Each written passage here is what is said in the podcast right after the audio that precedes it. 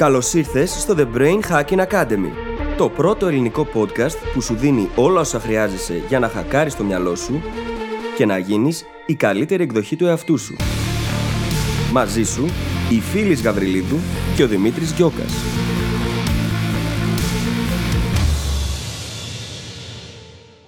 Γεια σου Brain Hacker και καλώς ήρθες σε ένα ακόμα επεισόδιο του The Brain Hacking Academy. Σήμερα συνεχίζουμε και λίγο το θέμα της προηγούμενης εβδομάδας με το πώς να διαβάζεις βιβλία και μιλάμε για το πώς να κρατάς σημειώσεις.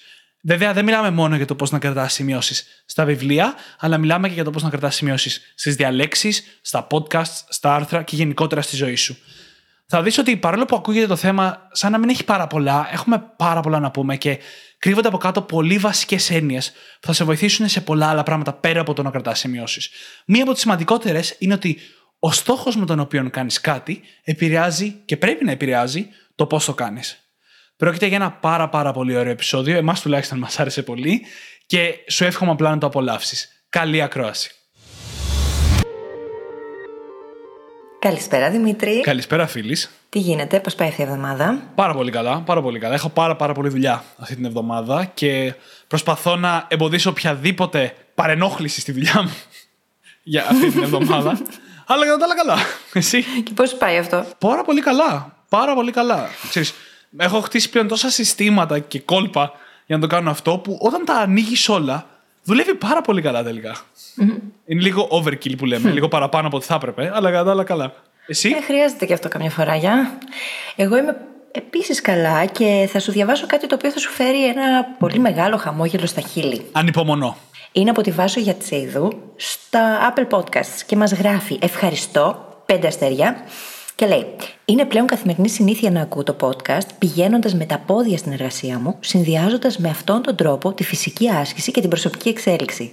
Με τη βοήθεια αυτού του επεισοδίου χτίζω εκ νέου τον σχεδιασμό και την υλοποίηση του διδακτορικού μου. Με μια νέα και φρέσκια οπτική εγκαταλείποντας την παλιά που με όθησε αρχικά να το εγκαταλείψω. Σας ευχαριστώ από καρδιάς. Πλάκα μου κάνεις τώρα. Όχι, δεν σου κάνω πλάκα. Σε ποιο επεισόδιο αναφέρεται, Δημήτρη; Σε όποιο και να αναφέρεται, μόλις ένας άνθρωπος που είχε εγκαταλείψει το διδακτορικό του αποφάσισε να το ξεκινήσει και να το ξαναδομήσει με βάση αυτά που λέμε εμείς. Το οποίο είναι απίστευτα συγκινητικό. Εντάξει, Βάζο, σε ευχαριστούμε πάρα πολύ για αυτό το review, έτσι. Πραγματικά Πάρα μας πολύ. έφτιαξε τη μέρα και αν θέλετε και οι υπόλοιποι να μας φτιάξετε τη μέρα, πηγαίνετε αφήστε κι εσείς ένα review. Έχω κι άλλο ένα εδώ να το διαβάσω γι' αυτό. Εννοείται, εννοείται. Πάμε. Είναι από τον φίλο της εκπομπής, τον Παντελή τον Σπάρταλη, ο οποίος λέει εξαιρετική δουλειά, πέντε αστέρια, ευχαριστούμε Παντελή, και λέει συγχαρητήρια για την υπέροχη δουλειά σας, τη δωρεάν γνώση και την ευκαιρία που μας δίνετε. Να σε καλά, Παντελή. Ευχαριστούμε πάρα πάρα πολύ. Η γενικά η αγάπη που μας δείχνει τώρα τελευταία είναι εκπληκτική και περισσότερη από ό,τι παλιά. Εμένα μου λες, την Κυριακή απαντούσα επί τρεις ώρες emails. Είναι εκπληκτικό. Σας ευχαριστούμε πάρα πάρα πάρα πολύ και ανυπομονούμε για τη συνέχεια μαζί σας. Λοιπόν, κάπως έτσι πάει η εβδομάδα μου. Μου έχουν φτιάξει τη διάθεση οι ακροατές μας. Μου έχει φτιάξει τη διάθεση ο διαγωνισμός που τρέχει και βλέπω πόσο πολλές συμμετοχές έχουμε. Σωστά, σωστά. Και σήμερα που βγαίνει αυτό το επεισόδιο είναι η τελευταία μέρα του διαγωνισμού. Απόψε, λίγο πριν τα μεσάνυχτα, τη μέρα που βγαίνει το επεισόδιο, λίγη ο διαγωνισμός. Οπότε πηγαίνετε στο brainhackingacademy.gr κάθετος giveaway για να πάρετε μέρος τώρα, τελευταία στιγμή. Προλαβαίνετε. Λοιπόν, και θα σας δούμε εκεί. Την Πέμπτη που έρχεται, στο καπάκι δηλαδή μετά από αυτό το επεισόδιο, 23 του μήνα είναι Δημήτρη. Νομίζω πως ναι. Θα γίνει και η κλήρωση, οπότε θα ανακοινωθούν και οι νικητές μας. Τέλειο. Λοιπόν, πάμε να δούμε το θέμα μας για σήμερα. Δεν ξέρω, γιατί πριν είχαμε μια πολύ ωραία συζήτηση και εγώ θέλω να τη συνεχίσουμε. Ακριβώς πριν ξεκινήσουμε το επεισόδιο, είχαμε πιάσει μια συζήτηση για το τελευταίο Star Wars, για άρχοντα των δαχτυλιδιών, για το Witcher Geeked out, στο totally. Netflix. και λέγαμε πόσο πλάκα θα είχε να ηχογραφούσαμε κάποια στιγμή καμιά ώρα που κάνουμε έτσι, απλά νερντουλιάζουμε τελείως πάνω σε θέματα της pop κουλτούρας κατά θα βάση σα αυτά κάψουμε να τα το θέλουμε. μυαλό, παιδιά. Ναι, ναι. Πείτε μας αν κάτι τέτοιο έχει ενδιαφέρον. Κάτι τέτοιο δεν θα το βγάζαμε στο podcast προφανώς, αλλά μπορούμε να το Όχι. κάναμε έτσι για το κοινό μας και μόνο στο newsletter. Οπότε αφήστε το email σας, ξέρετε. λοιπόν, πάμε στο θέμα μας όμως. Άντε καλά. Λίγο περισσότερο ενθουσιασμό. Άντε καλά, πάμε. Λοιπόν, σήμερα μιλάμε για σημειώσεις και το πώς μπορούμε να κρατάμε σημειώσεις. Ενώ από μόνο του μπορεί να ακούγεται λίγο ρηχό ή λίγο σαν να μην έχει πολλά πράγματα να πούμε. Πρώτα απ' όλα ταιριάζει πάρα πολύ με το θέμα του προηγούμενου μας επεισοδίου, που είναι πώς να διαβάζουμε βιβλία. Πώς να διαβάζουμε βιβλία παραγωγικά και αποτελεσματικά, έτσι. Και επίσης θα εκπλαγείτε από το πόσα πράγματα έχουμε τελικά να πούμε πάνω σε αυτό το θέμα. Ναι, και έχουμε γιατί στην πραγματικότητα στη ζωή μας διατηρούμε πάρα πολύ συχνά σημειώσεις. Είτε είναι στα πλαίσια ενός μαθήματος, είτε είναι με τα βιβλία μας, με τα podcast που ακούμε, διαβάζοντας ένα άρθρο για μια συνταγή. Συνεχώς κρατάμε σημειώσεις για κάτι. Και γιατί είναι σημαντικό να κρατάμε σημειώσεις; Καταρχάς, είναι σημαντικό γιατί χρειάζεται όταν μαθαίνουμε κάτι καινούριο να κάνουμε κάτι μαζί του, πρακτικά. Το πιο απλό και πρακτικό πράγμα που μπορούμε να κάνουμε λοιπόν εκείνη την ώρα είναι το να κρατήσουμε μια οποιαδήποτε σημείωση. Είτε αυτό το κάνουμε πάνω στο ίδιο το βιβλίο, είτε το κάνουμε σε ένα τετράδιο ξεχωριστό, είτε το κάνουμε σε post-it notes. Είναι σημαντικό να κάνουμε κάτι με τη γνώση και όχι απλά να πάρουμε τη φράση την οποία διαβάσαμε και να τη σημειώσουμε. Να κάνουμε κάτι μαζί της, να τη φιλτράρουμε, να τη μετατρέψουμε ενδεχομένως σε κάτι δικό μας, να την κάνουμε δική μας δηλαδή, έτσι ώστε να την κατανοήσουμε καλύτερα. Και όταν πας μετά και γράφεις αυτό το πράγμα στο χαρτί, τότε έχει περάσει πολύ πιο εύκολα στην μακροπρόθεσμη μνήμη. Οπότε δεν θέλουμε απλά παθητικά να διαβάζουμε κάτι, να παρακολουθούμε κάτι, να ακούμε κάτι. Θέλουμε να κάνουμε κάτι με τη γνώση αυτή που εισπράττουμε για να μπορέσει να καταχωρηθεί στο μυαλό πιο εύκολα. Και για μένα είναι πάρα πολύ σημαντική η σημείωση και για ένα λόγο ακόμα. Και δεν θα μπορούσα να το πω καλύτερα από ό,τι το έχει πει ο David Allen, ο δημιουργός του πασίγνωστου συστήματος Getting Things Done, ετσι Ο οποίος κάποτε είπε ότι το μυαλό μας είναι για να δημιουργεί ιδέες, όχι για να τις κρατάει. Και είναι συγκλονιστικό να το σκεφτούμε ότι καθόμαστε και αναλώνουμε το μυαλό μας, τον εγκέφαλό μας, διατηρώντας μέσα πληροφορία που θα έπρεπε να είναι σε ένα χαρτί. Και εμείς θα πρέπει να έχουμε μόνο την απαραίτητη γνώση και τα απαραίτητα νοητικά μοντέλα για να δημιουργήσουμε κάτι με αυτά στο κεφάλι μας. Κοίταξε, δεν αποκλείει το ένα το άλλο έτσι. Μπορεί να υπάρχει και στο μυαλό μας. Άλλωστε υπάρχει το παλάτι της μνήμης και ένα σωρό άλλες τεχνικές απομνημόνευσης, οι οποίες μας βοηθούν να το κάνουμε αυτό. Το θέμα είναι όμως να κάνουμε κάτι ενεργητικά με αυτή τη γνώση μέσα στο μυαλό και τι καλύτερο από το να γινόμαστε δημιουργικοί και ακόμα ακόμα να κοινοτομούμε κιόλας πολλές φορές. Να βρίσκουμε δικές μας ιδεε να κάνουμε brainstorming, να κάνουμε πράγματα με αυτή τη γνώση, να συνδυάζουμε πράγματα μεταξύ τους.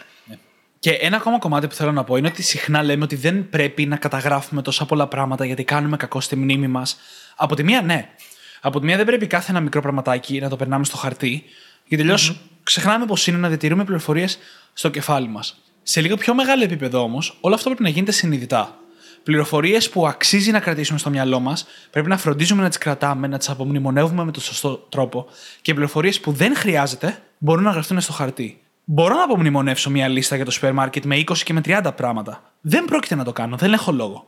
Το έκανα κάποτε για εξάσκηση, για να συνηθίσω να χτίζω εικόνες και να κάνω αλλά στην καθημερινότητά μου στο χαρτί τα γράφω. Κοίταξε, εξαρτάται πάντα από το στόχο που έχεις. Αν ο στόχος καταγράφοντας κάτι είναι απλά το να μην χρειάζεται να σκοτίζεις το μυαλό σου με αυτό, τότε εξαρτάται από το αντικείμενο το οποίο καταγράφεις. Ναι.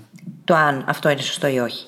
Ο στόχος μας εδώ τώρα, μες το note-taking, είναι το να μπορέσουν να καταχωρηθούν από τη βραχυπρόθεσμη στη μακροπρόθεσμη μνήμη πιο εύκολα αυτά που θέλουμε, έτσι ώστε να μετατραπούν μετά σε κάτι άλλο. Να μπορέσουμε να γίνουμε δημιουργικοί με βάση αυτά. Το μυαλό μας άλλωστε, άμα κάτσουμε λιγάκι και το αναλύσουμε λίγο παραπάνω, την ίδια τη μνήμη και τη χωρητικότητά της, έχει τόσο άπειρες δυνατότητες, που δεν είναι πια και τόσο traveling το να πούμε τα απομνημονεύω όλα. Το θέμα είναι ότι οι σημειώσεις χρησιμεύουν για άλλους λόγους ναι σε όλα όσα είπες. Και επίσης, ο στόχος είναι να επεξεργαστούμε καλύτερα την πληροφορία. Όχι μόνο ναι. να την περάσουμε στη μακροπρόθεσμη μνήμη, αλλά όταν ας πούμε, κρατάμε σημειώσει σε ένα βιβλίο, είναι για να μελετήσουμε εκείνη τη στιγμή καλύτερα το αντικείμενο. Για να το κάνουμε πιο δικό μας, να το επεξεργαστούμε. Αυτός είναι ένας πολύ καλός λόγος για τον οποίο κρατάμε σημειώσεις. Και πηδώντα λίγο πιο, για πιο μετά στο επεισόδιο, γι' αυτό το λόγο δεν είναι ό,τι καλύτερο μπορούμε να κάνουμε σε μια διάλεξη, ας πούμε, να κρατάμε σημειώσεις στα πάντα. Λες και ειμαστε μηχανή στενογραφίας. Καταρχάς, είναι σημαντικό να αφήνουμε το μυαλό μας εκείνη την ώρα να κάνει συνειρμούς, έτσι. Άμα δεν κάνεις συνειρμούς την ώρα που ακούς κάτι και απλά καταγράφεις, προσπαθείς απλά να αποστηθήσεις και όχι να κατανοήσεις. Ναι. Η κατανόηση όμως είναι πολύ βασικό στάδιο της απομνημόνευσης. Χωρίς αυτήν δεν θα το θυμόμαστε. Και για να κατανοήσουμε κάτι χρειάζεται να το έχουμε φιλτράρει, να το έχουμε καταλάβει, να το έχουμε περάσει από τις δικές μας γνώσεις, από τα δικά μας βιώματα, από οτιδήποτε υπάρχει τέλος πάντων μέσα στο μυαλό μας, για να κατανοηθεί και να καταχωρηθεί. Και γι' αυτό το λόγο οι σημειώσεις βοηθάνε πάρα πολύ. Και θέλω να, να επιμείνω λίγο σε αυτό το σημείο. Ο στόχος έχει πολύ μεγάλη σημασία. Ακόμα και στην περίπτωση ενός βιβλίου. Άλλες φορές διαβάζουμε βιβλία γιατί θέλουμε να μάθουμε όσα περισσότερα γίνεται. Άλλες φορές διαβάζουμε γιατί ψάχνουμε κάτι συγκεκριμένο. Άλλες φορές mm-hmm. διαβάζουμε για απόλαυση. Ο στόχος που έχουμε επηρεάζει και το τι είδους σημειώσεις και το πόσο εντατικά θα κρατήσουμε σημειώσεις. Ναι, ακριβώς. Ναι. Είναι άλλο το να πάω να διαβάσω ένα βιβλίο το οποίο το χρειάζομαι γιατί κάνω έρευνα για να γράψω το δικό μου βιβλίο. Με διαφορετικό τρόπο θα κρατήσω τη σημειώση εκεί και με άλλον τρόπο θα κρατήσω σημειώσεις αν διαβάζω για τη δουλειά μου. Α πούμε για το marketing, το branding, για το meta learning. Πράγματα τα οποία θα τα χρησιμοποιήσω για άλλο λόγο όμως. Ή σημειώσεις που κρατάω για να πάρω υλικό ώστε να βοηθήσω τους μαθητές μου. Είναι τελείως διαφορετική στόχη αυτή. Οπότε από αυτά εξαρτάται και το πώς θα αποφασίσω να κρατήσω αυτές τις σημειώσεις. Ακριβώς. Είναι άλλο, ας πούμε, όταν διαβάζω κάτι το οποίο θέλω να απομνημονεύσω. Με άλλον τρόπο θα τις κάνω. Πιθανότατα εκεί να επιλέξω να δημιουργήσω flashcards Ναι. ή mind map. Δηλαδή, πάντα τα εργαλεία που έχουμε δεν είναι ιδανικά για κάθε περίπτωση. Χρειάζεται να γνωρίζουμε τα εργαλεία έτσι ώστε να επιλέξουμε κάθε φορά το καταλληλότερο ανά περίπτωση. Και θα δούμε σε αυτό το επεισόδιο και διάφορα εργαλεία. Ναι, και όχι μόνο αλλάζει αναπερίπτωση. Αλλάζει ανάνθρωπο, αλλάζει αναστιγμή της ζωής μας σε περιόδους που έχουμε περισσότερο χρόνο, μπορεί να κάνουμε πιο εντατικές σημειώσεις. Υπάρχουν πάρα πολλοί παράγοντες που επηρεάζουν τι είναι ιδανικό για μας κάθε φορά. Και ο καλύτερος τρόπος να το μάθουμε αυτό είναι να πειραματιστούμε και να είμαστε και διατεθειμένοι αυτά που ξέρουμε να αλλάξουν. Γιατί οι τρόποι που εγώ κρατούσα σημειώσεις και μου δούλευε πριν δύο χρόνια δεν δουλεύουν σήμερα. Και το ανάποδο. Και το ανάποδο. Παραδείγματος χάρη, θα, θα πούμε αργότερα στο επεισόδιο για ένα σύστημα. Όταν ήμουν πιτσυρικά, εγώ ήμουν απολύτως ανοργάνωτος. δεν είχα καμία σχέση με οποιοδήποτε σύστημα οργάνωσης, ας πούμε στο σχολείο ή κάτι τέτοιο. Σήμερα, Και εγώ το ίδιο, Δημήτρη, το παραδέχομαι. σήμερα χρησιμοποιώ σχεδόν ευλαβικά ένα από τα κορυφαία συστήματα οργάνωσης του κόσμου. Ποιος να μου το έλεγε και ποιος να το έλεγε και στη μητέρα μου επίσης, ότι κάποτε ο Δημήτρης θα είναι οργανωμένος. Αλλάζουν τα πράγματα. Και πρέπει και εμείς να ακολουθούμε αυτή την αλλαγή στις συνήθειές μας και στη συγκεκριμένη περίπτωση και στον τρόπο που κρατάμε σημειώσεις και οργανωνόμαστε. Λοιπόν, το θέμα είναι όμως ότι δεν κρατάμε σημειώσεις απλά όταν διαβάζουμε βιβλία. Μπορούμε να κρατάμε σημειώσεις διαβάζοντας άρθρα, βλέποντας βίντεο, π.χ. TED Talks, ακούγοντας podcasts. Υπάρχουν ε, πάρα πολλές περιπτώσεις στις οποίες είναι χρήσιμο να κρατάμε σημειώσεις. Εφόσον βέβαια ο στόχος μας είναι να μάθουμε πράγματα για το συγκεκριμένο αντικείμενο. Για παράδειγμα, έχουμε πάρα πολλούς ακροατές και τους ευχαριστούμε γι' αυτό, που μας έχουν στείλει σημειώσεις που έχουν κρατήσει για τα επεισόδια που έχουν ακούσει από εμάς. Ναι. Ευχαριστούμε πάρα πολύ, παιδιά. Ε, είναι σημαντικό λοιπόν όταν θέλουμε να μάθουμε κάτι να του δώσουμε τη δέουσα προσοχή και να πάμε και να κρατήσουμε σημειώσεις πάνω σε αυτό. Mm-hmm. Συν ότι αυτό θα μας βοηθήσει αργότερα να μην χρειαστεί να το ξανακούσουμε. Ναι, ναι. Πόσες φορές, ας πούμε, στην αρχή, όταν άρχισα να ακούω podcast, εγώ έτυχε να ακούσω και δύο και τρεις φορές ένα επεισόδιο, γιατί δεν μπήκα στη διαδικασία να κρατήσω σημειώσεις. Τώρα που τις κρατάω όμως, όταν το αντικείμενο με ενδιαφέρει, ξέρω πάρα πολύ καλά τι υπόθηκε, τα θυμάμαι όλα και δεν χρειάζεται να ασχοληθώ ξανά με το επεισόδιο. Πολλές φορές έχουμε χάσει τέτοιο χρόνο. Mm-hmm. Α πούμε, μπορεί να έχουμε διαβάσει ξανά ολόκληρα βιβλία ναι. γι' αυτό το λόγο. Γιατί δεν κρατήσαμε σημειώσεις. Πώς τις κρατάμε είναι τώρα το θέμα. Περίμενε, λίγο πριν πάμε στο πώς τις κρατάμε. Ε, mm-hmm. Είμαι πάρα πολύ διχασμένο σε αυτό που μόλις είπες. Από τη μία το καταλαβαίνω απόλυτα. Έχω βρεθεί και εγώ να ξαναβλέπω βίντεο ή να ξανακούω επεισόδια podcast επειδή δεν κράτησα σημειώσεις. Mm-hmm. Και σε κάποια μέσα, όπως τα βιβλία ή όταν μαθαίνω κάτι, φροντίζω να κρατάω σημειώσεις γιατί είναι και πάρα πολύ χρονοβόρο να ξαναμπεί στη διαδικασία, έτσι. Αλλά ταυτόχρονα, αυτό που έχω ανακαλύψει από τη δικιά μου ζωή είναι ότι μερικές φορές η ταχύτητα κατανάλωσης πληροφορίας με έχει βοηθήσει περισσότερο από τις σημειώσεις σε αυτήν. Τι εννοώ; Έχω δει πολλά TED Talks που μου έχουν πει κάτι, έτσι, που ήθελα κάτι να κρατήσω. Αλλά δεν σημείωσα τίποτα. Πήρα το νοητικό μοντέλο, πήρα ό,τι είχε να δώσει το TED Talk, το έκανα όσο πιο δικό μου μπορούσε εκείνη τη στιγμή και προχώρησα παρακάτω. Μπορεί αυτή τη στιγμή αν με ρωτήσεις να μην θυμάμαι τι λέει μέσα, ούτε έχω σημειώσεις να πάω να δω να σου απαντήσω. Αλλά με κάποιο τρόπο με επηρέασε, με εξέλιξε, με έκανε μια καλύτερη εκδοχή του εαυτού μου. Και αυτό μου έχει επιτρέψει λοιπόν να καταναλώνω πάρα πολύ γρήγορα πληροφορία πολλές φορές. Να μπορώ να κάτσω στο YouTube σε ταχύτητα σχεδόν επί δύο, ας πούμε, και να δω 10 τέτοξ μέσα σε μία ώρα. Που δεν θα μπορούσα να το κάνω αν ήθελα να κρατήσω σημειώσεις. Οπότε mm. υπάρχει μια ισορροπία εκεί που πρέπει να βρούμε. Ανάλογο, όπως είπαμε, το στόχο πρώτα απ' όλα και ναι. το άτομο. Μα εξαρτάται από το στόχο που έχεις κάθε φορά. Δεν θα κρατήσεις σημειώσεις για τα πάντα, για ό,τι ακούς και ό,τι βλέπεις και ό,τι διαβάζεις. Και, και είναι και το μέσο που παίζει ρόλο. Δηλαδή, όταν θέλω να θυμάμαι κάτι από ένα TED Talk, συνήθως θυμάμαι ποιο TED Talk ήταν. Ή μπορεί να σημειώσω mm. αυτό το θέμα σε αυτό το TED Talk μέχρι εκεί. Και το να το ξαναδώ δεν είναι εκεί πολύ, είναι 15 λεπτά. Ή σε ένα mm. podcast. Σχεδόν όλα τα podcast, όπως και το δικό μας, έχουν σημειώσεις. Αν θυμάμαι ποιο show και ποιο επεισόδιο ήταν, μπορώ να πάω απλά στι σημειώσεις, να βρω το σημείο και θα ακούσω 5-10 λεπτά και θα ξαναπάρω την πληροφορία που ψάχνω. Και αυτό λοιπόν μου δίνει εισαγωγικά την άδεια στο μυαλό μου να πάω λίγο πιο γρήγορα. Ενώ σε ένα βιβλίο μπορεί να χρειάζεται να ξαναδιαβάσω 20 σελίδες, ένα ολόκληρο κεφάλαιο, mm. για να βρω αυτό που ψάχνω, το οποίο παίρνει παραπάνω ώρα. Ή και σε ένα άρθρο. Ναι. Και το άρθρο, το άρθρο δεν το βρίσκεις κιόλας. Και το άρθρο δεν το βρίσκεις κιόλας. Αυτό είναι το πιο δύσκολο. Το άρθρο δεν το ξαναβρίσκεις. Οπότε είναι ανάλογα την Εκτός και αν κατάσταση. χρησιμοποιήσει εργαλειάκια σαν και αυτά που θα πούμε μετά. Λοιπόν, ναι, για πάμε στο πώς. Για πάμε στο πώς, γιατί σε έκοψα με το διχασμό μου. Κοίταξε, καταρχάς είναι σημαντικό να εντοπίζουμε τις λέξεις κλειδιά. Να έχουμε στο μυαλό μας δηλαδή πάντα να ψάχνουμε να βρει λέξεις κλειδιά οι οποίες θα ξεκλειδώνουν την πόρτα του μυαλού μας για το συγκεκριμένο θέμα. Που σημαίνει ότι δεν πάμε να καταγράψουμε επιλέξει οτιδήποτε έχουμε ακούσει. Και πώς βρίσκουμε αυτές τις λέξεις κλειδιά. Υπάρχουν αυτές οι βασικές ερωτήσεις. Το πώς, πού, ποιος, γιατί, από πού, οι οποίες μας βοηθούν πολλές φορές να αποκαλύψουμε αυτές τις λέξεις κλειδιά από το εκάστοτε βιβλίο, podcast, οτιδήποτε.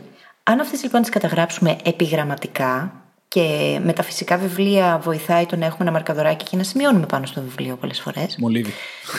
Εγώ μόνο μολύβι. Μολύβι έστω. Στο βιβλίο. Ό,τι επιλέξει τέλος πάντων ο καθένας. Βοηθάει όμως το να δημιουργήσουμε τέτοιου τύπου σημειώσεις πάνω στο βιβλίο, γιατί όταν θα το ξανανοίξουμε και θα το ξεφυλίσουμε, το μάτι μας θα πέσει ακριβώς εκείνες τις λέξεις που έχουμε σημειώσει. Και το μυαλό μας, εφόσον τα έχουμε φιλτράρει όλα με τον καταλληλότερο τρόπο για μας, θα θυμηθεί τι είχαμε διαβάσει σε εκείνο το σημείο. Και βοηθούν πάρα πολύ λέξεις κλειδιά. Γι' αυτό το λόγο, παρόλο που είναι από τις πιο αποτελεσματικές μεθόδους μάθησης, πολλοί από εμάς τις κάνουμε λάθος και δεν μαθαίνουμε τελικά γιατί πάμε και υπογραμμίζουμε ολόκληρα αποσπάσματα σε βιβλία και αυτό είναι μεγάλο, μεγάλο λάθος. Γιατί στην πραγματικότητα όταν το μυαλό βλέπει ολόκληρο μπλοκ υπογραμμισμένο, μπλοκάρει κιόλας. Ναι, ναι. Ενώ αν είχε απλά δύο-τρεις λεξούλες μέσα στην εκάστοτε παράγραφο σημειωμένες, θα του ήταν πολύ πιο εύκολο να θυμηθεί. Γιατί θα έκανε μόνο του τους συνειρμούς. Α, Είναι ακριβώς όπως το λες, γιατί έχουμε μάθει λάθος σημειώσεις από το σχολείο ακόμα. Ναι, ναι. Αυτό εννοείται, είναι αλήθεια. εννοείται. Και το να υπογραμμίζουμε εν τέλει τη μισή σελίδα είναι σαν να μην έχουμε υπογραμμίσει τίποτα, έτσι. Απλά ξέρουμε ότι μία παράγραφος είναι αδιάφορη, ας πούμε. Σκέψου να το έχεις κάνει αυτό με μαρκαδόρο. Έχει, με όσους μαθητές δουλεύω, ανοίγω βιβλία, γιατί πάντα βλέπω πώς δουλεύαν μέχρι σήμερα για να δούμε τι χρειάζεται να αλλάξουμε μετά. Ναι, ναι, ναι. Και ανοίγω βιβλία και βρίσκω μαρκαρισμένα ολόκληρα κομμάτια. Και μόνο που το βλέπεις, αγχώνεσαι. Ναι, ναι, ναι. Και πολλές φορές οι ίδιοι οι δάσκαλοι και οι καθηγητές του σχολείου τους βάζουν να τα υπογραμμίζουν με αυτόν τον τρόπο. Και μετά μπλοκάρει το μυαλό τους. Ναι, ναι, ναι. Πώς θα τα μάθεις έτσι; Ναι, δε- δεν γίνεται να μάθεις έτσι και δεν είναι ότι βοηθάει πουθενά. Δηλαδή, χάνεις χρόνο και ακόμα και δεν το κάνεις χειρότερο, σίγουρα δεν βοηθάει πουθενά. Ναι. ναι. Αυτό που χρειάζεται είναι να είμαστε πολύ φιδωλοί στις σημειώσεις μας, ειδικά στις υπογραμμίσεις μας. Και ας μην κολλάμε μόνο στις λέξεις κλειδιά, φράσεις κλειδιά και ερωτήσεις κλειδιά. Ακριβώς. Έτσι, Και εδώ μπορεί να μην είναι ερώτηση που είναι πάνω στο κείμενο, αλλά όταν έχουμε διαβάσει μόλις ένα απόσπασμα που καλύπτει ένα κομμάτι, κάτι κλειδί να σημειώσουμε είναι μια ερώτηση για αυτό το κομματι Όχι τι λέει εδώ. Έτσι, μια ερώτηση για το περιεχομενο Μια ερώτηση που το περιεχόμενο ίσως την απαντάει. Αν ποτέ στο μέλλον δούμε αυτή την ερώτηση, αμέσως θα ανακαλέσουμε την πληροφορία. Και αν όχι, ξέρουμε πού να τη βρούμε, γιατί το έχουμε σημειώσει. Ακριβώς. Και τι έχουμε πει, το μυαλό δεν μπορεί να ζήσει με αναπάντητα ερωτήματα. Θα το βρει. Αυτή η ερώτηση θα μπορούσε, για παράδειγμα, να μπει σαν πλαγιότυλο πάνω στο βιβλίο, έτσι, να το σημειώσουμε εκείνη την ώρα δίπλα. Ναι, ναι, ναι. Το θέμα είναι ότι από το σχολείο μάθαμε τους πλαγιότυλου με τελείως λάθος τρόπο πολλές φορές. Ή μας λέγανε βγάλε πα- πλαγιότυλο και δεν ξέραμε πώς να τον βγάλουμε αυτόν τον πλαγιότυλο. Με ποιον τρόπο. Εγώ θυμάμαι στο σχολείο πάντα να το κάνω λάθος αυτό. Γιατί δεν ήξερα πώς να το κάνω. Μου λέγανε κάνει αυτό και δεν μου είχαν πει πώς να το κάνω, πώς να βγάλω το νόημα για να μπορέσω να το κάνω.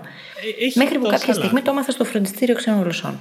Έχει τόσα λάθη Ε, αυτό. όλο, όλο λάθος. Ε, έχει τόσα λάθη. γιατί πρώτα απ' όλα η πλα- ο πλαγιότυλο δεν είναι καθήκον. Δεν είναι task που λέμε. Έτσι, ο πλαγιότυλο είναι κάτι που βάζεις γιατί εκείνη τη στιγμή που το διαβάζεις, μία λέξη ή μία μικρή φράση σου δίνει όλο το νόημα. Είναι, είναι μια μικρή περίληψη εκείνου του κομματιού που κάνεις στο μυαλό σου για σένα. Και επίσης, όταν εγώ διαβάζω ένα βιβλίο, μπορεί να γυρίσεις σελίδες και σελίδες και να μην δεις ούτε ένα πλαγιότυλο. Γιατί δεν θα βάλω πλαγιότυλο στο παράδειγμα, δεν θα βάλω πλαγιότυλο απλά και μόνο γιατί κάθε παράγραφος πρέπει να έχει πλαγιότυλο. Δεν πρέπει. Δεν χρειάζεται.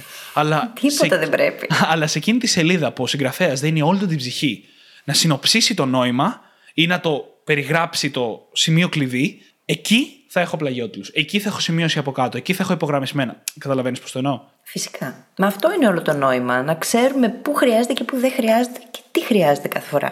Α πούμε, ένας από τους πολύ ωραίους τρόπους που εγώ χρησιμοποιώ και χρησιμοποιούν και οι μαθητές μου είναι οι παραγωγικές σημειώσεις. Αφού λοιπόν έχουμε μάθει πώς να βρίσκουμε αυτές τις λέξεις κλειδιά, τους πλαγιότυλου μας και όλα αυτά, πάμε και κάνουμε παραγωγικές σημειώσεις. Και τι σημαίνουν παραγωγικές σημειώσεις, και γιατί τις λέω έτσι; Γιατί λειτουργούν κατά μία έννοια με τον τρόπο που λειτουργεί και ο ίδιος ο εγκέφαλος. Χωρίζουμε ένα χαρτί Α4, το οποίο το έχουμε οριζοντιώσει στη μέση. Στην αριστερή πλευρά μπαίνει η λογική, το κομμάτι της λογικής, δηλαδή επιγραμματικές σημειώσεις με βάση τις λέξεις κλειδιά και τις φράσεις κλειδιά και τις ερωτήσεις που λέγαμε πριν, Επιγραμματικά όμως, σε bullets, όχι ολόκληρες Ναι. Bullet προτάσεις points. και κατεβατά, πάντα bullets. Και στην δεξιά πλευρά αφήνουμε το μυαλό να κάνει τα μαγικά του, να γίνει δημιουργικό. Μπαίνουν συνειρμοί, μπαίνουν μουτζούρες, μπαίνουν ερωτήσεις, μπαίνουν απορίες, μπαίνουν διάλογοι με τον συγγραφέα. Πολλές φορές. Εγώ τέτοια πράγματα κάνω και μαλώνω κιόλας με τον συγγραφέα πολλές φορές. με κοροϊδεύει. Αλλά τι να Την κάνω. κοροϊδεύα περισσότερο πριν το επεισόδιο, αλλά τώρα εντάξει, την μπορώ στον αέρα. Δεν σε Έλα, κοροϊδεύω, do σε your πειράζω. best. Δεν σε κοροϊδεύω, σε πειράζω. Πάω παρακάτω. Εντάξει, με πειράζει. Ε, οπότε εκεί γινόμαστε δημιουργικοί. Και αυτό μπορεί να σημαίνει πολλά πράγματα για πολλούς ανθρώπους. Πολλά και διαφορετικά. Γινόμαστε δημιουργικοί όμως με βάση τις πληροφορίες που έχουμε καταγράψει στην αριστερή πλευρά, έτσι. Οπότε, αν το μυαλό μου την ώρα που εγώ διαβάζω για branding μου φέρει για κάποιο λόγο σοκολατόπιτες και πατατάκια, Θα το πει το παράδειγμα. εγώ εκείνη την ώρα μπορεί να ζωγραφίσω σοκολατόπιτες και πατατάκια δίπλα. Για κάποιο λόγο το έκανε το δικό μου το μυαλό αυτό σε σχέση με το συγκεκριμένο θέμα που διαβάζω για το branding. Άρα υπάρχει λόγος που μου ήρθε στο μυαλό, υπάρχει λόγος να το σημειώσω. Με βοηθάει αυτό να απομνημονεύσω ενδεχομένως και να κατανοήσω καλύτερα την πληροφορία. Μπορεί να μην βγάζει νόημα για κανέναν άλλον άνθρωπο, αλλά δεν με ενδιαφέρει. Έχει σημασία ότι OK- βγάζει για το δικό μου μυαλό. Είναι OK να μην βγάζει καν νόημα για το δικό σου μυαλό την επόμενη μέρα. Ναι, Γιατί ακριβώς. αυτή δεν είναι τόσο μια διαδικασία για να έχεις σημειώσει να διαβάσεις σε ένα μήνα. Είναι περισσότερο μια διαδικασία για να επεξεργαστείς την πληροφορία και να την κάνεις δική Και σου να με τη έναν τρόπο φιλτράρεις. βαθύτερο ακριβώς και να τη φιλτράρεις. Και φυσικά εξαρτάται και από το αντικείμενο. Έτσι, αν οι σημειώσεις μας είναι μαθηματικά, είναι λογικό να έχει εξισώσεις δεξιά, έτσι. Άμα είναι branding και marketing, είναι λογικό να έχει ζωγραφιές, λέξεις. Άμα οι, οι σημειώσεις μας αριστερά είναι ξένες γλώσσες, είναι λογικό να έχει λέξεις και προτάσεις στα δεξιά. Ενώ δεν υπάρχει σωστό και τέλειο. Τίποτα. Μπορεί να ξεκινήσω να φτιάχνω ένα mind map εγώ στην δεξιά πλευρά. Ναι, σωστά. Με βάση τις σημειώσεις στα αριστερά. Οτιδήποτε μπορεί να μπει εκεί. Οτιδήποτε. Βοηθάει όμως πάρα πολύ το μυαλό μας να φιλτράρει, να κατανοήσει και να κάνει δική του την πληροφορία. Εγώ μετά, στο επόμενο στάδιο, αφού έχω τελειώσει με τις παραγωγικές μου σημειώσεις, τότε πηγαίνω και δημιουργώ νοητικό χάρτη. Ναι. Γιατί τότε είναι που έχω τη συνολική εικόνα και μπορώ να συγκεράσω διαφορετικές πληροφορίες που μπορεί να ήταν στην αρχή, στη μέση, στο τελο και να δημιουργήσω το νοητικό χάρτη με τον καλύτερο δυνατό τρόπο για το δικό μου μυαλό. Μμμ. Και μια και το πήγε λίγο στο νοητικό χάρτη, θέλω να μιλήσουμε λίγο στο γιατί ο νοητικός χάρτης δουλεύει. Καταρχάς, να το περιγράψουμε λίγο. Ο νοητικός χάρτης έχει μια κεντρική ιδέα στη μέση, συνήθως μια απλή εικόνα. Δεν χρειάζεται να ζωγραφίσουμε εκπληκτικά. Και γύρω από αυτή την κεντρική εικόνα που είναι στη μέση του χαρτιού ή στη μέση της οθόνης, αν το κάνουμε ηλεκτρονικά, αρχίζουν και διακλαδώνονται πράγματα με κλαδιά έτσι. Και προς κάθε κατεύθυνση πιάνουμε και ένα θέμα. Θα βάλεις μια παραπομπή για το άρθρο σου, έτσι; Ναι, ναι, ναι. Επειδή θα το αναλύσουμε εκτενέστατα το πώς να κάνουμε σωστά ένα mind map, έχω ένα άρθρο για την νοητική χαρτογράφηση που θα βρείτε σημείο του επεισοδίου, το οποίο είναι πολύ αναλυτικό στο πώς να το κάνουμε σωστά και στο πότε.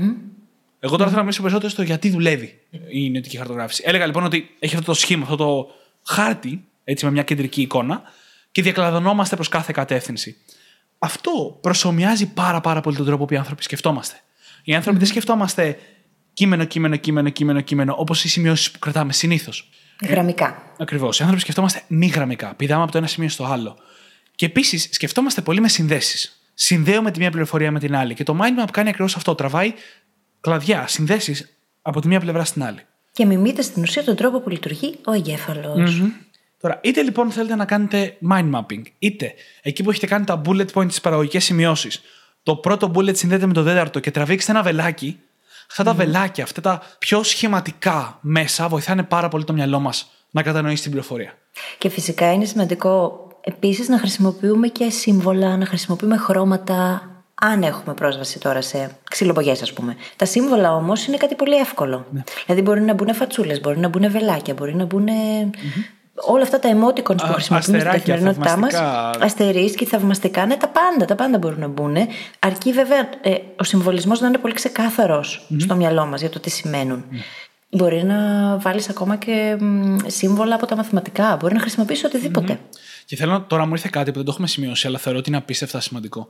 Δεν χρειάζεται τελειομανία στις σημειώσεις. Όχι. Πόσο πες, πες εκείνο κόσμο. το ωραίο που λες. Πόσο κόσμο ξέρω που κάνει. Προσπαθεί μάλλον να κάνει τέλειες σημειώσεις και γι' αυτό δεν τις κάνει δημιουργικά και παραγωγικά. Το μέτριο που κάνεις είναι καλύτερο από το τέλειο που δεν κάνεις. Και στην προκειμένη περίπτωση, οι τέλειες σημειώσεις είναι μέτριες. Είναι ακόμα χειρότερα. ναι. Μα για ποιο λόγο να μπω στη διαδικασία να κάνω κάτι το οποίο θα με αναγκάσει να γίνω αναβλητική, γιατί προσπαθώ να το κάνω με τον καλύτερο δυνατό τρόπο; Θα πάρω ένα χαρτί και ανάλογα με το τι μέσα έχω γύρω μου, θα τα χρησιμοποιήσω και θα δημιουργήσω αυτό που μπορώ να δημιουργήσω εκείνη τη στιγμή. Ναι. Ο σκοπός μου ποιος είναι, να δημιουργήσω τις τέλειες σημειώσεις ή να μάθω αυτό που διαβάζω; Ναι. Ακριβώς.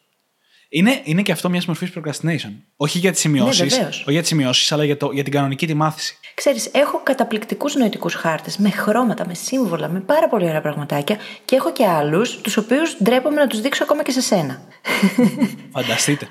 Ε, ναι, οπότε είναι όλα πολύ σχετικά. Το θέμα είναι να έχουμε πολύ ξεκάθαρο το σκοπό μας κάθε φορά, το στόχο μας σε αυτό που κάνουμε. Δεν είναι το θέμα η, κατα... η καλύτερη ο στόχος. σημειώση του κόσμου. Για μένα, ας πούμε, το να ξεκινήσω με παραγωγικές σημειώσεις, που είναι ήδη το πρώτο φιλτράρισμα, και αφού έχω ολοκληρώσει να πάω να δημιουργήσω ένα νοητικό χάρτη πάνω σε όλα αυτά που κατέγραψα, λειτουργεί σαν δεύτερο μη- φιλτράρισμα καταρχάς και με βοηθάει να απομνημονεύσω τόσο καλά αυτά που διάβασα ή αυτά που άκουσα ή αυτά που μελέτησα, που μετά δεν χρειάζομαι πολλές επαναλήψεις. Άντε να το κάνω μια-δυο. Και πάντα με επανάληψη σε αυξανόμενα διαστήματα, έτσι. Λειτουργεί τόσο ωραία γιατί κάνω όλη τη δουλειά on front και μετά δεν χρειάζεται να δουλέψω αργότερα. Ναι. Όταν θέλω να τα θυμάμαι, έτσι. Και θα πω εγώ εννοείται το κλασικό ότι η αναβλητικότητα παίζει σε αυτή την εξίσωση. Το να περάσεις τις σημειώσεις μία και δύο και τρεις φορές μπορεί να μας βγάλει αναβλητικότητα. Από πρώτο χέρι το ξέρω. Οπότε, ό,τι δουλεύει για εμάς. Αν χρειάζεται να κάνουμε λίγο πιο αναλυτική δουλειά την πρώτη φορά γιατί δεν πρόκειται να τα ξ- ξαναγγίξουμε δεύτερη, αυτό είναι OK. Όπως είπα, ήδη ξανά σε αυτό το επεισόδιο, το μέτριο που κάνεις είναι καλύτερο από το τέλειο που δεν κάνεις. Πάντα. Και αυτό που εγώ νομίζω ότι θέλω να εμφασίσω ξανά σε αυτό το επεισόδιο και είναι νομίζω το πιο μεταφέρσιμο σημείο είναι ότι ο στόχος μας επηρεάζει την τεχνική μα. Επηρεάζει το πώς πρέπει να το κάνουμε. Ναι. Στην προκειμένη περίπτωση, ο στόχος μας είναι να μάθουμε και να επεξεργαστούμε πληροφορία. Οτιδήποτε άλλο, όμορφες σημειώσεις, καλός γραφικός χαρακτήρας, αρκεί να μπορούμε να το διαβάσουμε μετά, οτιδήποτε δεν χωράνε στο τραπεζι Το μόνο που έχει σημασία είναι να μάθουμε και να επεξεργαστούμε. Ένας άλλος λοιπόν τρόπος σημειώσεων είναι και τα ίδια τα flashcards, τα οποία τα έχουμε συζητήσει πολλές φορές. Και μπορούμε να δημιουργήσουμε flashcards με λέξεις κλειδιά επάνω, με ερωτήσεις και από πίσω να υπάρχει απάντηση. Μπορούμε να το κάνουμε τόσο με χειροπιαστές κάρτες όσο και στο Anki για να υπάρχουν ηλεκτρονικά. Και αυτό πάλι εξαρτάται από το στόχο που έχουμε. Αν ας πούμε είμαστε φοιτητές και μελετάμε για ένα αντικείμενο το οποίο θα το εξεταστούμε μετά από λίγους μήνες, είναι πάρα πολύ βοηθητικό το να δημιουργήσουμε flashcards με ερωτήσεις-απαντήσεις.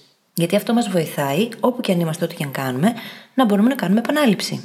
Αυτές τις σημειώσεις λοιπόν που μπορεί να τις έχουμε περάσει μια φορά πάνω στο βιβλίο με λέξεις κλειδιά, με σημειώσεις, με πλαγιότυλους, με ερωτήσεις, μπορούμε να τις μεταφέρουμε σε flashcards και να κάνουμε έτσι τη ζωή μας πολύ πιο εύκολη. Να μην χρειάζεται να διαβάζουμε μονίμως από τα βιβλία. Μμμ. Και αυτό είναι και μια μικρή πάσα στο τι κάνουμε με τις σημειώσεις. Έτσι, γιατί ο καλύτερος τρόπος για να πάρουμε τα μέγιστα από τις σημειώσεις μας είναι να τις ξαναδούμε. Ναι. Και όχι απλά να τις κάνουμε review, δηλαδή να τις ξαναδιαβάσουμε. Το καλύτερο που έχουμε να κάνουμε είναι να κάνουμε recall, ανάκληση. Να ανακαλέσουμε πληροφορία. Και γι' αυτό και είπαμε νωρίτερα ότι το να καταγράφουμε ερωτήσεις, το να μετατρέπουμε τη γνώση σε ερώτηση που εμείς μετά καλούμαστε να απαντήσουμε, να ανακαλέσουμε δηλαδή αυτά που μάθαμε, είναι ό,τι καλύτερο μπορούμε να κάνουμε. Και σε αυτό είναι και τέλεια τα flashcards και αντίστοιχα η επανάληψη σε αυξανόμενα διαστήματα όσον αφορά την απομνημόνευσή τους. Αν λοιπόν μπορούμε να καταγράψουμε ερωτήσεις και να κληθούμε να τις απαντήσουμε, είναι ο καλύτερος τρόπος για να μάθουμε και πιο γρήγορο όσον αφορά το να περνάμε σημειώσεις ξανά και ξανά. Κάτι παρεμφερές για μένα, ας πούμε, είναι το να δημιουργώ σημειώσεις πάνω σε post-it notes, τα οποία τα κολλάω πάνω στο βιβλίο. Και αυτό είναι πολύ χρήσιμο, γιατί είναι κάπως σαν flashcards, σαν, δεν είναι flashcards, και μπορώ μετά όμως να τα ξεκολλήσω και να τα πάρω και να τα βάλω σε ένα board Ναι. και να τα χρησιμοποιήσω, αν θέλω. Ωραίο είναι αυτό. Και... Έχοντας σημειώσει βέβαια πάντα το βιβλίο και τη σελίδα από δίπλα, μην, μην τα ψάχνω μετά. Ω- Ωραίο είναι αυτό. Οπωσδήποτε βιβλίο και σελίδα. Και μου αρέσει και σε ένα μεταβατικό στάδιο για όσους φοβούνται να σημειώσουν το βιβλίο, γιατί έχουν μάθει αλλιώς όπως και εγώ παλιά. Ναι. Και όντως και εγώ το πρώτο μου βιβλίο που έκανα σημειώσεις, τις κράταγα σε ένα χαρτί ακριβώς από δίπλα. Κράταγα μεν σε χαρτί δε. Εγώ σε post-it notes πάντα. Πάντα post-its. Ο- Οπότε είναι μια ωραία τεχνική λοιπόν για το μεταβατικό στάδιο. Και επίσης θα ήθελα να μας πεις μερικά πράγματα για τη μέθοδο Cornell.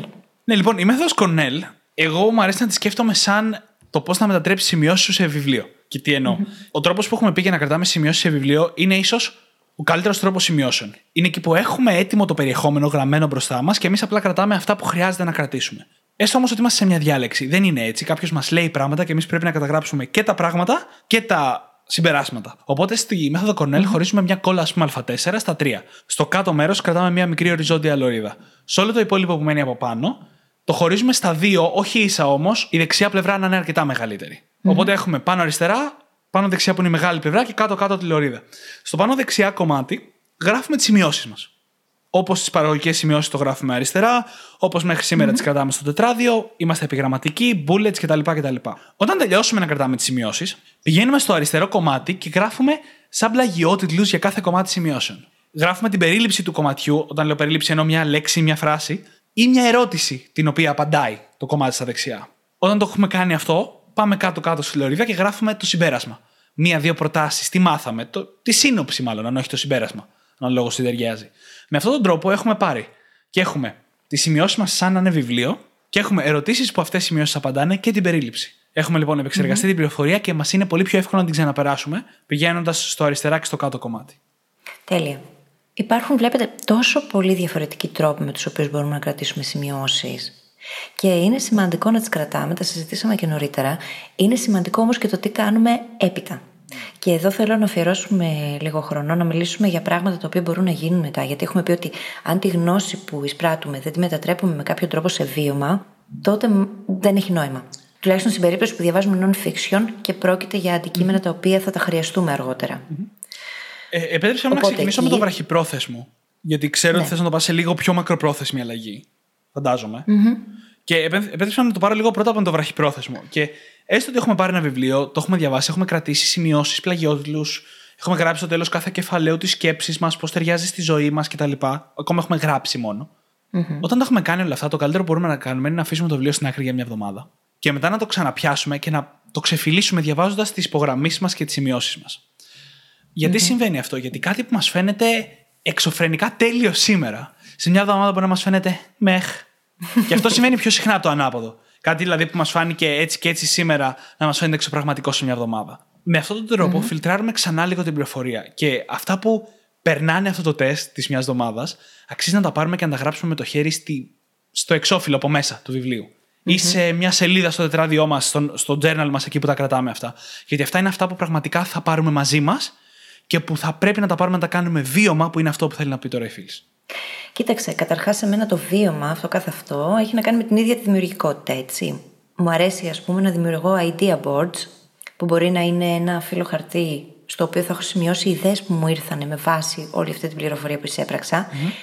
Ιδέες όμως τις οποίες έκανα brainstorm, δικές μου, αφού έχω τελειώσει την ανάγνωση, την παρακολούθηση, οτιδήποτε. Ιδέες οι οποίες μπορεί να μου έχουν έρθει επειδή συνδύασα γνώση, συνδύασα πράγματα τα οποία έχω διαβάσει στο παρελθόν, συνδύασα πράγματα που έχω βιώσει και δεν έχουν να κάνουν τόσο πολύ με εκείνα τα οποία διάβασα απαραίτητα, έχουν να κάνουν όμως με το σύνολο, το δικό μου σύνολο, της δικής μου ζωής. Οπότε μου αρέσει να χρησιμοποιώ idea boards, μου αρέσει να κάνω brainstorming μετά και μου αρέσει πάντα να σκέφτομαι τις εξής ερωτήσεις.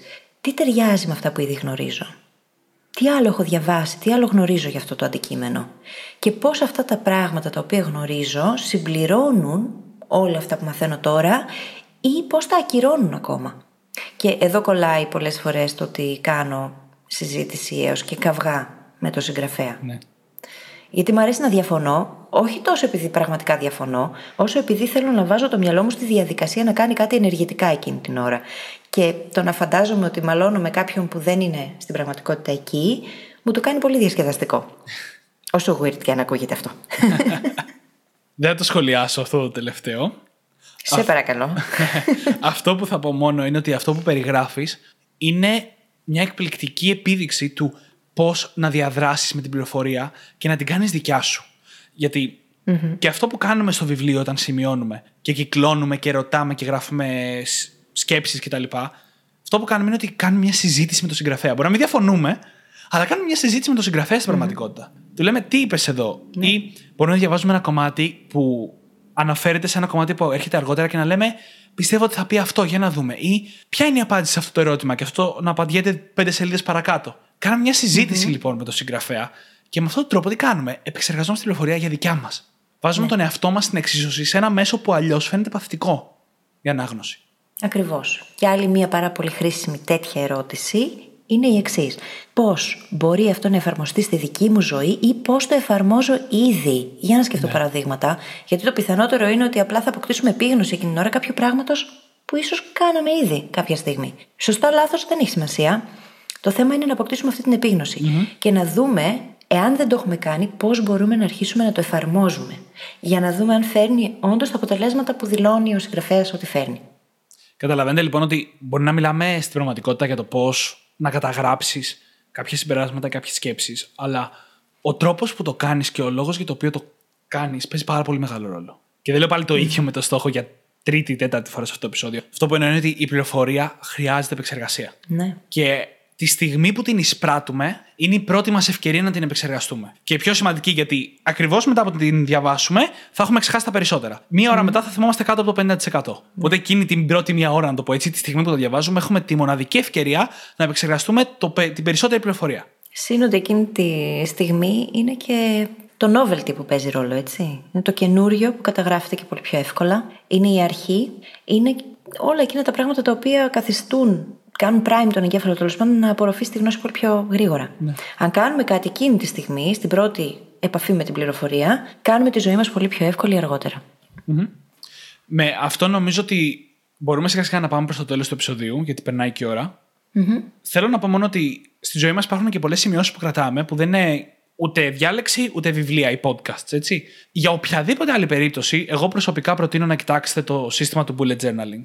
Αυτό που με μαγεύει δεν είναι ότι είναι το καλύτερο σύστημα στον κόσμο για σημειώσεις ή κάτι τέτοιο.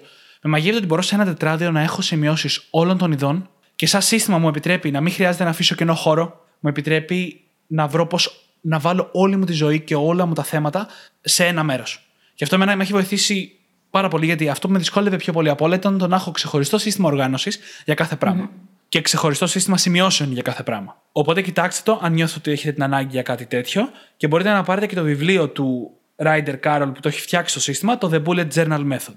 Θα το βρείτε σημείο στο επεισόδιο. Και για όσους από εσάς είστε λίγο σαν και εμένα και διαβάζετε αρκετά e-books ή Kindle ή αρκετά άρθρα όπως ο Δημήτρης ενδεχομένως και θέλετε να βρείτε έναν τρόπο να κρατάτε κάπου συγκεντρωμένα τα πάντα και με σημειώσεις και με διαφορετικούς τρόπους, το Evernote είναι μια πάρα πολύ καλή πρόταση. Σωστά. Το οποίο μπορεί και αποθηκεύει τα πάντα ηλεκτρονικά σε ένα cloud. Μπορείτε να δημιουργήσετε φακέλους, υποφακέλους, να βάλετε tags, να δώσετε έτσι στον εαυτό σας την ευκαιρία να κατηγοριοποιήσει τα πάντα και να τα έχετε κάπως συγκεντρωμένα. Δηλαδή, εγώ εκεί, ας πούμε, έχω το copywriting swipe file μου. Έχω όλη μου την έρευνα που έχω κάνει για το βιβλίο που έγραψα.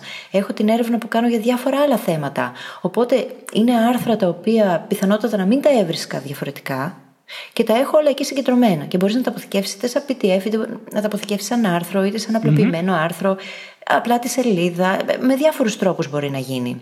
Άρα είναι ένας πολύ ωραίος τρόπος να συγκεντρώσουμε τα πάντα σε ένα μέρος για να μπορούμε να τα βρίσκουμε μετά και να τα μοιραστούμε και με τους φίλους μας, αν θέλουμε, ή τους συνεργάτες μας. Το Evernote είναι από τα καλύτερα, να το πω, ψηφιακά σημειωματάρια. Ναι, ακριβώς. Και φυσικά μπορούμε να καταγράψουμε και δικά μας. Εννοείται. εννοείται. Δικές μας σημειώσεις, πάντα. Εννοείται. Λοιπόν, νομίζω θα το κλείσουμε το επεισόδιο.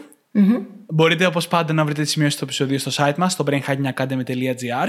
Επίσης, μην ξεχάσετε το διαγωνισμό τελειώνει απόψε στο brainhackingacademy.gr κάθετος giveaway. Και φυσικά θα σας ζητήσουμε και πάλι να πάτε να μας αφήσετε ένα φανταστικό πεντάστερο review, όπως κάναν τα παιδιά που αναφέραμε στην αρχή του επεισοδίου, γιατί έτσι βοηθάτε το community του Brain Hacking Academy να μεγαλώσει, μας κάνετε πάρα πολύ χαρούμενους και τι άλλο χρειάζεται να πούμε; Θα σας διαβάσουμε και στον αέρα. το καλύτερο από όλα είναι αυτό. Σας ναι. ευχαριστούμε πάρα πολύ που ήσασταν μαζί μας και σας ευχόμαστε καλή συνέχεια. Καλή συνέχεια.